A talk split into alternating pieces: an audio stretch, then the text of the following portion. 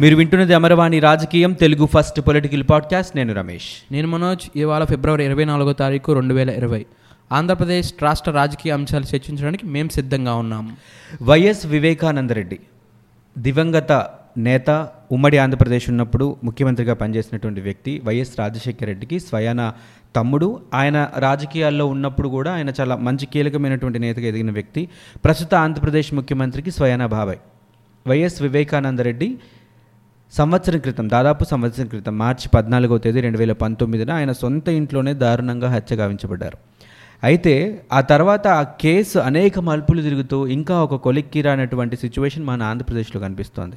అప్పుడు ప్రతిపక్షంలో ఉన్నప్పుడు వైఎస్ జగన్మోహన్ రెడ్డి ఈ కేసుని సిబిఐకి అప్పగించాలని దీన్ని త్వరితగతిన దీన్ని శిక్ష పడేలాగా నిందితులకి చేయాలని చెప్పి ఆయన కోరడం జరిగింది. ఇప్పుడు అధికారంలో ఉన్నటువంటి ఆయన ఈ కేసు గురించి అంటే సిబిఐకి అప్పగించే అనే అంశం గురించి ఎక్కువగా మాట్లాడట్లేదు. ఈ నేపథ్యంలో వైఎస్ వివేకానందరెడ్డి హత్య జరిగిన తీరు ఆ తర్వాత జరిగిన రాజకీయ పరిణామాలు ప్రస్తుతం ఈ కేసు ఉన్నటువంటి పరిస్థితి వీటన్నిటి గురించి ఈరోజు అమరవాణి రాజకీయంలో చర్చించడానికి మేము సిద్ధంగా ఉన్నాం.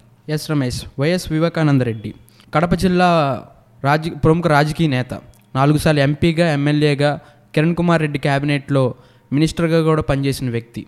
మార్చి పద్నాలుగో తారీఖున కడప జిల్లాలో ఎన్నికల ప్రచారం ముగించుకొని నైట్ ఇంటికి వెళ్ళి పడుకుందామని పులివెందులకు ఆయన సొంత ఇంటికి వెళ్ళటం జరిగింది. ఆ మార్చ్ పదిహేనో తారీఖున తెల్లవారుజామున ఐదున్నరకి ఆయన పిఏ వచ్చి డోర్ నాక్ చేయగా ఎంతసేపు తెరవట్లేదు. గంట గడిచిన తర్వాత పిఏ పక్కన ఉన్న డోర్ నుంచి లోపలికి వెళ్ళి చూస్తే బాత్రూంలో ఆయన డెడ్ బాడీ పడి ఉంది. అవును.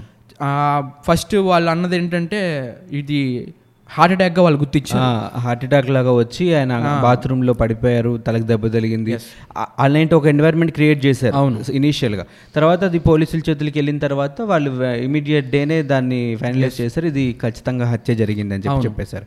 అండ్ ఇంకొక విషయం ఏంటంటే అక్కడ ఒక లెటర్ కూడా దొరికింది. అంటే వివేకానంద రెడ్డి రాసినట్టుగా డ్రైవర్ నన్ను ఎర్లీగా రమ్మని చెప్పినందుకు కోపగించుకుని నన్ను కొట్టాడు సో డ్రైవర్ ప్రసాద్ రెడ్డిని మీరు ఎట్లైనా శిక్షించాలని చెప్పి ఒక ఆయన హ్యాండ్ రిటర్న్ లాగా ఒక చిన్న లెటర్ కూడా ఈ లెటర్ రాయడానికి నేను చాలా ఇబ్బంది పడుతున్నాను. ఇవన్నీ మెన్షన్ చేస్తూ ఒక లెటర్ కూడా రాశారు. అయితే దాని మీద చాలా నెగిటివ్ టాక్ వచ్చింది. అంటే కావాలనే ఎవరైతే హత్య చేశారో వాళ్ళే కావాలనే ఈ హత్య నుంచి ఈ హత్యని తప్పుదారి పట్టించడానికి ఆయన పొరపాటున చనిపోయారు లేకపోతే ఈ డ్రైవర్ హత్య ఇవన్నీ పక్కదారి పట్టించడానికి చేసిన విషయాలు అని చెప్పి తర్వాత మనకు తెలిసింది. అయితే హత్య అని నిర్ధారణ అయిన తర్వాత ఎవరన్నా ఆ, తెలుసుకోవాలనుకున్న విషయం ఎప్పుడైనా సరే తెలవాల్సిన విషయం ఏంటంటే అది ఎవరు చేశారు ఎందుకు చేశారు. అనేటువంటి విషయం మీద అందరి ఆసక్తి ఉంటుంది.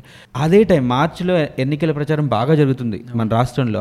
ఇటు తెలుగుదేశం పార్టీ ఇటు వైఎస్ఆర్సీపీ చాలా ఎన్నికల ప్రచారంలో బిజీ బిజీగా ఉన్న టైంలో జరిగిన హత్య ఇది అయితే ప్రధానంగా అప్పుడు అధికారంలో ఉన్న తెలుగుదేశం పార్టీ చేసిన ఆరోపణ ఏంటంటే ఇది వైఎస్ జగన్మోహన్ రెడ్డికి సంబంధించిన అనుచరులే ఈ హత్య చేసి ఆయన రాజకీయంగా లాభం పొందడానికి దీంట్లో ఈ హత్య చేయించబడ్డారని చెప్పి తెలుగుదేశం పార్టీ ప్రధానంగా ఆరోపించింది. ఆ, దీనికి వైసీపీ కూడా కౌంటర్ ఇచ్చింది. ఎందుకంటే టీడీపీ నేతలు అప్పుడు టీడీపీ ఎంపీ క్యాండిడేట్ అయిన ఆదినారాయణ రెడ్డి. ఈ హత్య చేయించారు. చేయించింది ఎవరో కాదు అక్కడ స్థానిక ఎమ్మెల్సీ అయిన బీటెక్ రవిను పరమేశ్వర్ రెడ్డి ఈ- హత్యలో ఇన్వాల్వ్ అయి ఉన్నారు. ఆయనే వాళ్ళిద్దరే కలిసి చంపారని చెప్పి వైసీపీ కూడా వాళ్ళని వాళ్ళు కూడా. అంతే ఆరోపణ చేశారు. ఎందుకంటే వైసీపీ వాళ్ళు చేసిన విషయం ఏంటంటే సో మమ్మల్ని అంటే మా కుటుంబానికి సంబంధించిన వ్యక్తి హత్య గావించబడ్డాడు. సో ఇలాంటి గొడవల నేపథ్యంలో మా కుటుంబం ఉంది అనేటువంటి విషయాన్ని ప్రజలకు చూపించి సో ఇలాంటి వ్యక్తి రాజకీయాల్లోకి రావాలా అనేటువంటి విషయాన్ని ప్రజలకి తెలియాలి. మాకు ఓట్ బ్యాంక్ పోవాలి అనే కాంటెక్స్లోనే చేశారు అని చెప్పి వైఎస్ఆర్సీపీ ఆరోపణ చేసింది. అసలు జరిగింది ఏంటనేది ఈ రోజు కూడా ప్రజలకు తెలియట్లేదు. హత్య అయితే జరిగింది. అయితే ఆ హత్య చేసింది ఎవరు ఎందుకు చేశారు ఈ విషయం అయితే తెలియట్లేదు. మన వాస్తవంగా మాట్లాడుకుంటే మనం చిన్న చిన్న హత్య కేసులు ఎవరైనా మామూలుగా జనరల్గా జరుగుతున్న హత్య కేసులు కానీ ఏమన్నా కానీ చాలా తొందరగా మనకి తెలిసిపోద్ది. అంత ఫాస్ట్ జడ్జిమెంట్ ఇచ్చేటువంటి పోలీస్ డిపార్ట్మెంట్ పనితీరు మనకు ఉంది మన రాష్ట్రంలో కూడా. కానీ ఎందుకో తెలియదు వివేకానంద రెడ్డి హత్య కేసు మాత్రం మలుపులు తిరుగుతూనే వస్తుంది కానీ ఇంతవరకు కొలిక్కి రాలేదు. ఆ, తర్వాత వాళ్ళ ఆరోపణలు చేసుకుంటున్న నేపథ్యంలో ఏం జరిగిందంటే అప్పుడు హైకోర్టు ఒక నోటీస్ జారీ చేసింది. ఎన్నికలు జరుగుతున్న సమయం కాబట్టి మీరు ఈ హత్య కేసు గురించి ఈ వైఎస్ వివేకానంద రెడ్డి గురించి ఎలాంటి సందర్భంలో కూడా మాట్లాడద్దు అని చెప్పేసి ఒక నోటీస్ కూడా జారీ చేసింది. ఆ తర్వాత ఎవరు మాట్లాడడం మానేశారు? కానీ తర్వాత ఎలక్షన్స్లో గెలిచిన తర్వాత జగన్మోహన్ రెడ్డి సీఎం అయ్యారు. వాళ్ళ ఫ్యామిలీ ముఖ్యంగా వైఎస్ వివేకానంద రెడ్డి ఫ్యామిలీ వాళ్ళ వైఫ్ సౌభాగ్యమ్మ గారు కానీ లేకపోతే వాళ్ళ కూతురు సునీత కానీ వాళ్ళు కోరుకుంది ఏంటంటే అప్పుడు ప్రతిపక్షంలో ఉన్నప్పుడు జగన్ కోరుకున్నారు గట్టిగా ఆయన గట్టిగా కోరిన విషయం ఏంటంటే ఈ కేసుని సిబిఐకి రాష్ట్ర ప్రభుత్వం అప్పగించాలి. అప్పుడే మాకు న్యాయం జరుగుతుంది. నిందితులు ఎవరినో పట్టుకోవాలి కఠినంగా శిక్షించాలని ఆయన కోరారు. సో అలాంటి వ్యక్తి ఇప్పుడు సీఎం అయ్యారు కాబట్టి అయితే చాలా ఫాస్ట్గా ఈ విషయంలో జడ్జిమెంట్ వస్తుంది. లేదంటే దీన్ని సిబిఐకి అప్పచెప్తారు యాక్చువల్గా ఎవరు ఈ- తప్పు చేశారనే విషయం బయటకు వస్తుంది. శిక్ష పడుతుంది అనేది ఎక్స్పెక్ట్ చేసింది ఎస్పెషల్లీ ఆ పర్టికులర్ ఫ్యామిలీ. కానీ అది జరగల. దాదాపు ఇప్పుడు మనం కౌంట్ చేస్తేనే జగన్మోహన్ రెడ్డి అధికారంలోకి వచ్చి కూడా పది నెలలు దాటిపోతుంది దాదాపు పది నెలలు అవుతుంది. సో ఇది జరగకపోయేసరికి వాళ్ళ మదర్ ఒక పిటిషన్ దాఖలు చేశారు హైకోర్టులో. ఈవెన్ సునీత కూడా ఒక ఫిఫ్టీన్ డేస్ బ్యాక్ ఒక పిటిషన్ దాఖలు చేశారు. మాకు ఎవరెవరి మీద అనుమానాలు ఉన్నాయి? ఏ ఏ సందర్భంలో అనుమానాలు ఉన్నాయనే విషయం కూడా చెప్పారు. వాళ్ళు ముఖ్యంగా కొంతమంది పేర్లను ప్రస్తావించారు. యూసీఐఎల్ కంపెనీ ఎంప్లాయ్ ఒక అతని పేరుని మెన్షన్ చేశారు. అలాగే వాచ్మెన్ పేరు మెన్షన్ చేశారు. అండ్ అక్కడ ఉండే కాపలాదారు రంగయ్య వ్యక్తిని మెన్షన్ చేశారు. పిఏని డ్రైవర్ని అలాగే ఎర్ర గంగిరెడ్డి అనే ఒక వ్యక్తి పేరు మెన్షన్ చేశారు. ఆ తర్వాత వైఎస్ఆర్సీపీ రాష్ట్ర కార్యదర్శి వైఎస్ అవినాష్ రెడ్డిని మెన్షన్ చేశారు వైఎస్ భాస్కర్ రెడ్డిని మెన్షన్ చేశారు వైఎస్ మనోహర్ రెడ్డిని మెన్షన్ చేశారు. ఇక అక్కడ ఆ ఏరియాలో అప్పుడు అప్పుడు ఉన్నటువంటి సిఐని ఏఎస్ఐని ఈసీని ఆదినారాయణ రెడ్డిని మాజీ మంత్రి ఆయన్ని. సో వీళ్ళందరి పేర్లని మెన్షన్ చేస్తూ వీళ్ళందరి మీద మాకు అనుమానాలు ఉన్నాయి అని చెప్పి మెన్షన్ చేస్తూ ఆవిడ పిటిషన్ దాఖలు చేయడం జరిగింది. సో అప్పుడు కూడా మళ్ళీ అంటే రాష్ట్ర ప్రభుత్వం ఏమీ దాని గురించి స్పందించాల. అంటే ఈవిడేమో చాలా ఫాస్ట్గా జడ్జిమెంట్ రావాలి నిందితులను పట్టుకోవాలన్న ఇదిలో సునీత ఉన్నారు. కోరుతున్నారు ఆవిడ రిక్వెస్ట్ చేస్తున్నారు. బట్ ఎందుకు రాష్ట్ర ప్రభుత్వం నుంచి ఎలాంటి ప్రకటన కూడా రావట్లేదు. బట్ సిట్ ఇన్వెస్టిగేషన్ చాలా ఫాస్ట్గా చేస్తున్నాం. ఇంకొక విషయం ఏం అర్థమవుతుందంటే రాష్ట్ర ప్రభుత్వం ఎందుకు సిబిఐకి అప్పగించట్లేదు అనే విషయం. సిట్ ఇన్వెస్టిగేషన్ ఆల్మోస్ట్ కంప్లీట్ అయిపోవచ్చింది కాబట్టి ఇప్పుడు ఇలాంటి సందర్భంలో సిబిఐకి అప్పచెప్తే మళ్ళీ ఇది మొదటి నుంచి స్టార్ట్ అవుతుంది. ఇంకా లేట్ అయ్యే ప్రమాదం ఉంటుంది. ఈలోపు ఎవరైతే నిందితులు ఉంటారో వాళ్ళు తప్పించుకునే ప్రయత్నాలు కూడా చేయొచ్చు అనే ఉద్దేశమే మనకు ప్రధానంగా వినిపిస్తుంది. ఈ హత్య కేసులో వైసీపీ ఏమని డిమాండ్ చేస్తుందంటే ఇందులో బలంగా టీడీపీయే ఉంది. ఆ టీడీపీ నేతలే కాకుండా పోలీసుల ఇన్వాల్వ్మెంట్ కూడా ఉందని చెప్పి వైసీపీ బలంగా ఆరోపించింది. ఎందుకంటే వైఎస్ జగన్ ఈ కేసు మీద స్థానిక ఎస్పీతో మాట్లాడుతున్నప్పుడు అప్పటి ఇంటెలిజెన్స్ డిఐజీ ఏబి వెంకటేశ్వరరావు పదే పదే ఆ ఎస్పీకి ఫోన్లు చేయటం కేసు దాచడం కేసు విషయాలు దాచడం పూర్తిగా వివరాలు ఆ, జగన్మోహన్ రెడ్డి చెప్పొద్దని చెప్పి కూడా ఆ ఎస్పీ డీటెయిల్స్ ఇచ్చారని చెప్పి వైఎస్ జగన్ అప్పుడు అన్నారు. సో ఈ దీని కేసు వెనకాల ఏబి వెంకటేశ్వరరావు ఉన్నారని చెప్పేసి ఆయన బలంగా ఆరోపించారు. సస్పెండ్ కూడా అయ్యారు కూడా జరగడం చేయడం జరిగింది. అయి ఉండొచ్చు అది కూడా ఒక రీజన్ అయి ఉండొచ్చు. అండ్ ఇంకొకటి మనోజ్ ఇక్కడ ఈవిడ సునీత గారు మెన్షన్ చేసిన నేమ్స్లో ఇప్పుడు ముఖ్యంగా వాళ్ళ కుటుంబానికి సంబంధించిన వ్యక్తుల మీదే ఆవిడ ప్రధానంగా ఆరోపణలు చేస్తున్నారు. వైఎస్ అవినాష్ రెడ్డి భాస్కర్ రెడ్డి మనోహర్ రెడ్డి. మనోహర్ రెడ్డి బాత్రూంలో మరకలన్నీ క్లీన్ చేసేయండి అని చెప్పి పని వాళ్ళకి చెప్పినట్టుగా కూడా వార్తలు వచ్చాయి. ఏ కారణం అంటే ఒకవేళ హత్య జరుగుంటే బాత్రూంలో మరకలు క్లీన్ చేయించాల్సిన అవసరం మనోహర్ రెడ్డికి ఏంటి అనేటువంటిది ఆవిడ ప్రధానంగా ఆరోపిస్తున్నటువంటి మాట. అలాగే అవినాష్ రెడ్డి ఫస్ట్ చేరుకున్నారంట అక్కడికి. మొట్టమొదటిసారిగా ఆయనకి ఇన్ఫర్మేషన్ ఇచ్చింది ఎవరు? ఆయన మొదటిసారిగా అంటే కొంచెం దూరం ఉన్నప్పటికీ కూడా ఆయన ఫస్ట్ ఎందుకు చేరుకున్నారని.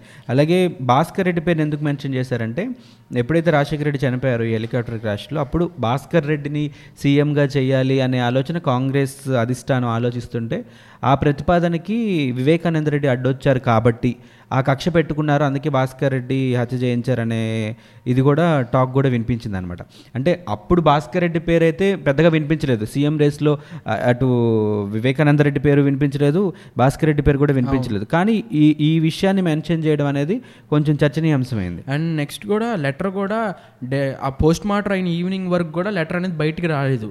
అంటే లెటర్ కూడా దాచిపెట్టారు. అంటే అది అంటే వాస్తవంగా ఆయన రాసిన లెటర్ అయితే దాయాల్సిన అవసరం లేదు. దాని మీద వైసీపీ నేతలు ఏం చెప్తున్నారంటే చనిపోయే స్టేజ్లో ఉన్నప్పుడు ఆయన లెటర్ ఎలా రాస్తారు? చనిపోవడానికి ఆయన ఇంకొంచెం ఏజ్లో చ- చనిపోతున్నారు అనగా నన్ను డ్రైవరే చంపాడు డ్రైవర్ వల్ల నేను చనిపోయాను ఎలా రాస్తారు? చనిపోయే వ్యక్తి లెటర్ రాయటం కూడా ఇంపాసిబుల్ అని చెప్పి జగన్మోహన్ రెడ్డి కూడా ఆరోపించడం జరిగింది. అలాంటప్పుడు ఈ లెటర్ కూడా ఈవినింగ్ వరకు దాచి సడన్గా ప్రెస్కి ఇచ్చివ్వడం కొంచెం ఇన్వెస్టిగేషన్ కూడా స్ట్రాంగ్గా అవుతుంది ఇక్కడ. అవును. అండ్ ఇంకొక విషయం ఏంటంటే అంటే కొంచెం అందరూ సర్ప్రైజ్గా ఫీల్ అయిన విషయం శ్రీనివాస్ రెడ్డి డ్రైవర్ మీద ప్రధానంగా ఆరోపణలు చేశారు.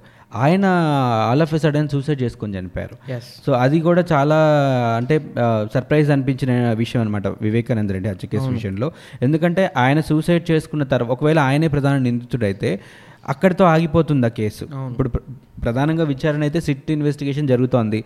చాలా మందిని ఇన్వెస్టిగేట్ చేస్తున్నారు. చాలా మందితో మాట్లాడుతున్నారు ఆ చుట్టుపక్కల ప్రాంతాల వాళ్ళతో. ఈ కేసులో ఎవరెవరైతే ఈ అనుమానాలు ఉండే వీళ్ళందరితోనూ మాట్లాడుతున్నారు. ఇలాంటి సందర్భంలో ఆయన సూసైడ్ చేసుకున్నాడు అని అంటే అది కూడా ఒక క్వశ్చన్ మార్క్గా ఉంది. ఆయన ఒకవేళ నిజానంగా ఆయన చేసి ఒకవేళ సిట్ ఇన్వెస్టిగేషన్లో ఒప్పేసుకుని ఇలా సూసైడ్ పాల్పడ్డారు అనేది కూడా తెలియని ఒక విషయం అనమాట and next more over Adinarayana రెడ్డిని సిట్ అధికారులు ఇన్వెస్టిగేషన్ చేయడం జరిగింది. ఆయన ఏమంటున్నారంటే ఈ కేసులో కనుక నేను ఇన్వాల్వ్ అయి ఉంటే ఒక ఎంపీ విషయంలో ఆయన హత్య చేయాల్సిన అవసరం నాకు లేదు.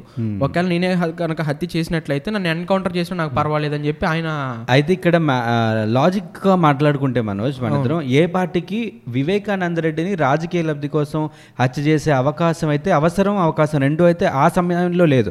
ఎందుకంటే ఇప్పుడు టీడీపీ ఆరోపిస్తున్నట్టు జగన్మోహన్ రెడ్డి లేకపోతే జగన్మోహన్ రెడ్డి కుటుంబ సభ్యులు రాజకీయ లబ్ధి కోసం ఈ హత్య చేయించారు అంటానికి. ఎన్నికల సమయంలో చేయించాల్సిన అవసరం లేదు. ఎందుకంటే ఆ కుటుంబం మీదే కొంచెం బ్యాడ్ రిమార్క్ వచ్చే అవకాశం ఉంది కాబట్టి.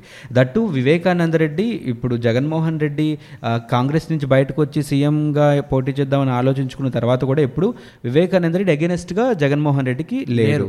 సో కాబట్టి ఎక్కడ కూడా మనకి వాళ్ళ మధ్య అభిప్రాయ భేదాలు ఉన్నట్టు మనకి తెలియట్లేదు కాబట్టి అవసరం లేదు. అండ్ ఇంకొకటి వివేకానంద రెడ్డి బాబాయ్ అవుతారు. ప్రస్తుతం రాజకీయాల్లో యాక్టివ్గా లేరు. లేరు. ఇంతకు ముందు ఉన్నా కూడా పెద్దగా ప్రామినెంట్ ఆయనకి సీటు కూడా ఎక్కడ ఆశించలా. ఆశించకుండా వైసీపీ క్యాండిడేట్ ఆయన ప్రచారం చేయడం కూడా జరిగింది. దగ్గర నుంచి సానుభూతి వస్తుంది అంటానికి కూడా అవకాశం లేదు. సానుభూతితో ఓట్లు సంపాదించడానికి. ఇంకొక వైపు టీడీపీ చేయించింది ఇది అంటానికి కూడా టీడీపీకి కూడా అవసరం లేదు. ఎందుకంటే ఏమన్నా జరి ఒకవేళ ఏమైనా చేయించుకొని సానుభూతి ఓట్లు పొందాలి అని అంటే టీడీపీకి సంబంధించిన వ్యక్తికి మీద దాడి జరిగితేనే అనుకోవాలి. అంటే ఒక విషయం జరిగిన తర్వాత దాన్ని రాజకీయంగా ఎలా వాడుకోవాలనే పార్టీలు ప్రయత్నిస్తున్నాయి తప్ప ఈవెన్ జగన్మోహన్ రెడ్డి అయినా సరే లేకపోతే చంద్రబాబు నాయుడు అయినా సరే రాజకీయంగా దాన్ని వాడుకొని లబ్ధి పొందాలనే ఆ టైం ఆ సమయంలో ప్రయత్నించినట్టుగా నాకు అనిపిస్తుంది. ఎందుకంటే అప్పుడు నిజంగా హత్య జరిగిన దాని మీద ఈ ఈ ఫాస్ట్గా కనుక ఎంక్వైరీ జరిగిందనుకో ఒకవేళ నిజంగా ఎవరు చేశారో బయటకు వస్తాయి వైఎస్ వివేకానంద రెడ్డికి సంబంధించిన కుటుంబ సభ్యులే చేశారనే విషయం తెలియకుండా ఈ డ్రైవర్ వీళ్ళ మధ్యలోనే నాంచుతూ నాంచుతూ కావాలనే వచ్చారనే టాక్ కూడా వినిపించింది. అప్పుడు గవర్నమెంట్ టీడీపీ కాబట్టి. ఒకవేళ తేలిపోతే ఆ- ఆ ఈ విషయం తాలూకు రాజకీయ లబ్ధిని పొందలేమేమో అనే అంశంతో టీడీపీ దాన్ని నాంచిందనే టాక్ వినిపించింది. అట్ ద సేమ్ టైం ఈ ఈ- ఈ విషయాన్ని వైఎస్ జగన్మోహన్ రెడ్డి కూడా పెద్దగా పట్టించుకోవట్లేదు లేదు అనే టాక్ కూడా వినిపించింది. అండ్ నెక్స్ట్ ఇంకోటి కూడా ఈ హత్య కేసు వెనకాల రాజశేఖర్ రెడ్డిని కూడా లింకప్ చేశారు. అది ఎలా అంటే two thousand nine Rajasekhara Reddy సీఎంగా ఉన్నప్పుడు బడ్జెట్ సెక్షన్స్ అయిపోయినాక అసెంబ్లీ నుంచి బయటకు వచ్చేటప్పుడు చంద్రబాబు నాయుడు ఆయన ఒక కామెంట్ కూడా చేశారంట. నువ్వు నెక్స్ట్ డే ఎలా సీఎం సీఎంగా అసెంబ్లీకి వస్తావు అని చెప్పి అన్నారు అంటే ఆయన అన్న మాట ఏంటంటే అంటే జగన్ యాక్చువల్లీ జగన్మోహన్ రెడ్డి మీడియాతో మాట్లాడారు థర్టీ ఫస్ట్ జరిగింది సెప్టెంబర్ సెకండ్ అంటే ఈ ఇష్యూ జరిగినప్పుడు ఇంకా జగన్మోహన్ రెడ్డి అన్ని స్టార్ట్ చేశారు. వాళ్ళ తాతయ్య హత్య కూడా టీడీపీనే జయించింది వాళ్ళ నాన్న హత్య కూడా టీడీపీనే జయించింది ఈ హత్య కూడా టీడీపీనే జయించింది అని చెప్పి చెప్పారు. అంటే ఎలక్షన్స్ టైంలో ఇలాంటి ఆరోపణలు సర్వసహజం అయిపోయాయి మన ఆంధ్ర ఎలక్షన్స్లో అయితే ముఖ్యంగా. అంటే దాన్ని ఎట్లా అయినా సరే దాన్ని ఒక లబ్ధి కోసం మనం ఉపయోగించుకోవాలని మనం మొన్న ఈ మధ్య జరిగిన కోడెల శివప్రసాద్ ఆత్మహత్య విషయం కూడా మనోజ్. యాక్చువల్గా అది ఆత్మహత్య మనందరికీ తెలుసు. ఆయన మీద పెట్టిన కేసులో ఆయన కొంచెం మెంటల్గా సఫర్ అయ్యారు. ఆయన ఆత్మహత్య చేసుకున్నారు. అది ఆత్మహత్య అని మనకు తెలుసు.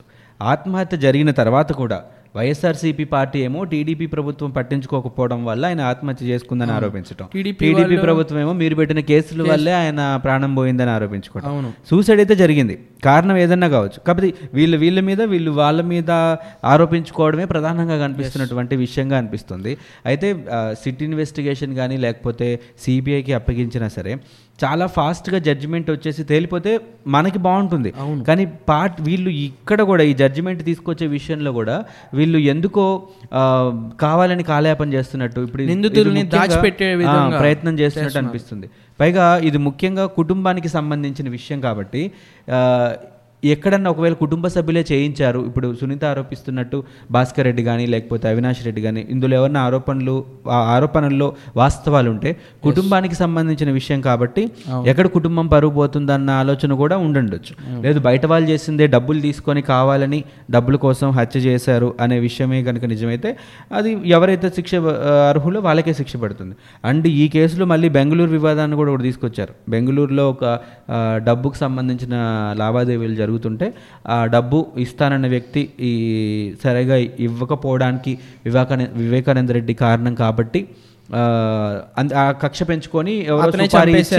సుపారీ ఇచ్చి ఇస్తానన్న డబ్బు కంటే ఐదు రెట్లు డబ్బులు ఇచ్చి సుపారీ ఇచ్చి హత్య చేయించారన్న వార్త కూడా వినిపించింది so whatever maybe the reason యాక్చువల్గా ఎవరు నిందితులు అనే విషయం బయటకు వస్తే మాత్రం చాలా బాగుంటుంది. అండ్ ఈ కేసు చూసినట్లయితే పాత కేసులు గుర్తొస్తున్నాయి రమేష్. ఎందుకంటే మనం చూసుకున్నట్లయితే పరిటాల రవి కేసు విషయంలో కానీ నెక్స్ట్ వంగవీటి మోహన్ రంగా కేసు విషయంలో కానీ అవి కూడా సేమ్ ఇలాగే అన్ని హత్యలే.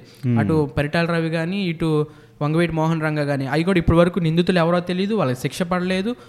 గడిచిపోతున్నాయి. యాక్చువల్గా తెలుసు. పార్టీలో ఏ పార్టీలో ఉన్న వ్యక్తిని ఎవరు చంపించారు ఏంటనే తెలుసు కానీ పర్ఫెక్ట్ ఆధారాలు తెలియకపోవటం వల్ల.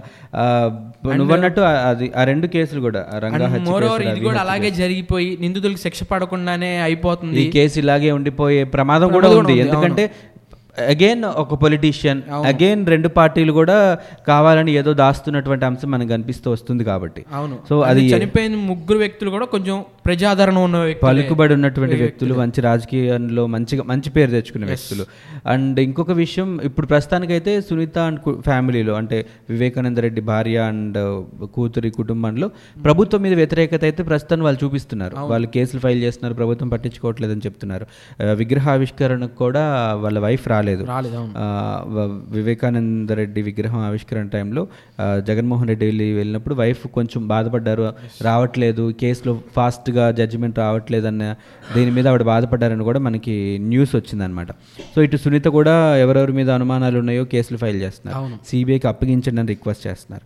సిబిఐకి అప్పగించేస్తే అంటే అక్కడ ఎలాంటి ఇన్ఫ్లుయెన్స్ ఉపయోగించే అవ అవకాశం ఉండదు కాబట్టి సిబిఐ విషయంలో. సో ఇంకా ఫాస్ట్గా జడ్జిమెంట్ వచ్చే అవకాశం ఉంటుంది.